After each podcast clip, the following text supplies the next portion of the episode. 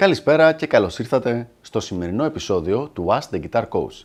Σήμερα έχουμε μια πολύ ενδιαφέρουσα ερώτηση, κάτι αρκετά διαφορετικό από τις συνηθισμένες μας ερωτήσεις, από μια φίλη της εκπομπής, η οποία ρωτάει το εξής. Παίζω αρκετά καλά κιθάρα και θέλω πολύ να μπω σε μια μπάντα, αλλά κάθε φορά φοβάμαι πως θα με απορρίψουν.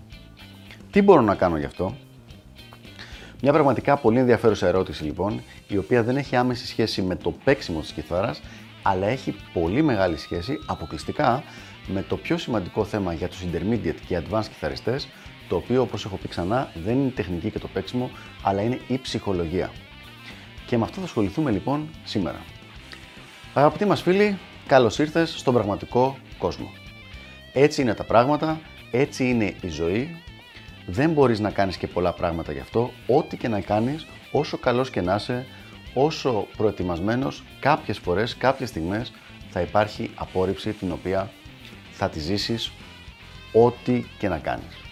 Το μόνο που μπορείς να κάνεις στην πραγματικότητα είναι να προετοιμαστείς γι' αυτό και από εκεί και πέρα να, έχεις, να εύχεσαι ότι θα πάνε καλά τα πράγματα.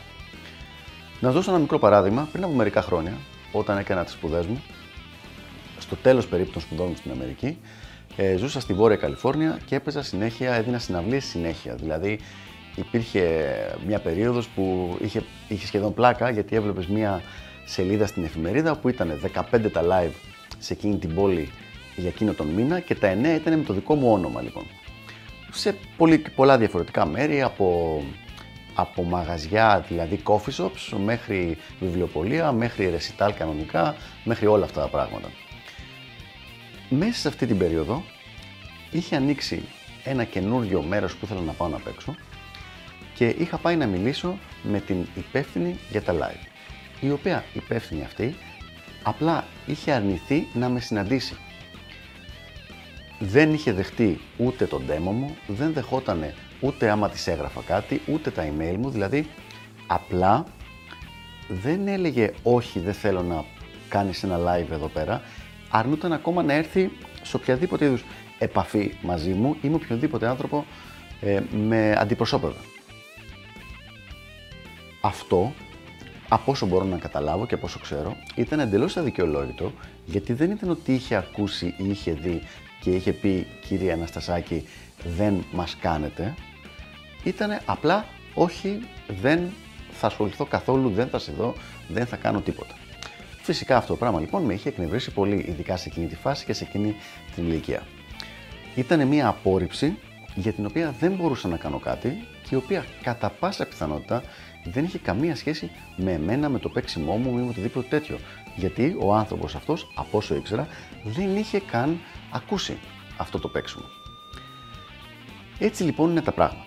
Για ορισμένα πράγματα δεν μπορείς να κάνεις κάτι. Η αλήθεια είναι ότι όσο και αν ακούγεται αστείο, οι άντρες είμαστε λίγο πιο καλά προετοιμασμένοι γι' αυτό. Ο λόγος είναι ο εξής, ότι επειδή από μικρή ηλικία έχουμε αρκετές απορρίψεις συνήθως από κάποιες κοπέλες, έχουμε συνηθίσει να ζούμε με αυτό το πράγμα. Δηλαδή την πρώτη φορά ήταν χάλια, τη δεύτερη φορά ήταν χάλια μείον λίγο και μετά άρχισε πια να γίνεται όλο και πιο ε, λιγότερο χάλια.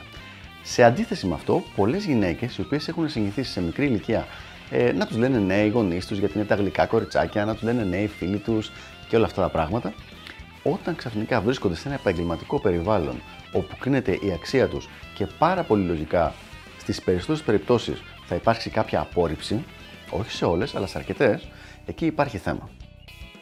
Το σημαντικό πράγμα που πρέπει να θυμάσαι είναι ότι η απόρριψη είναι μέρος της ζωής.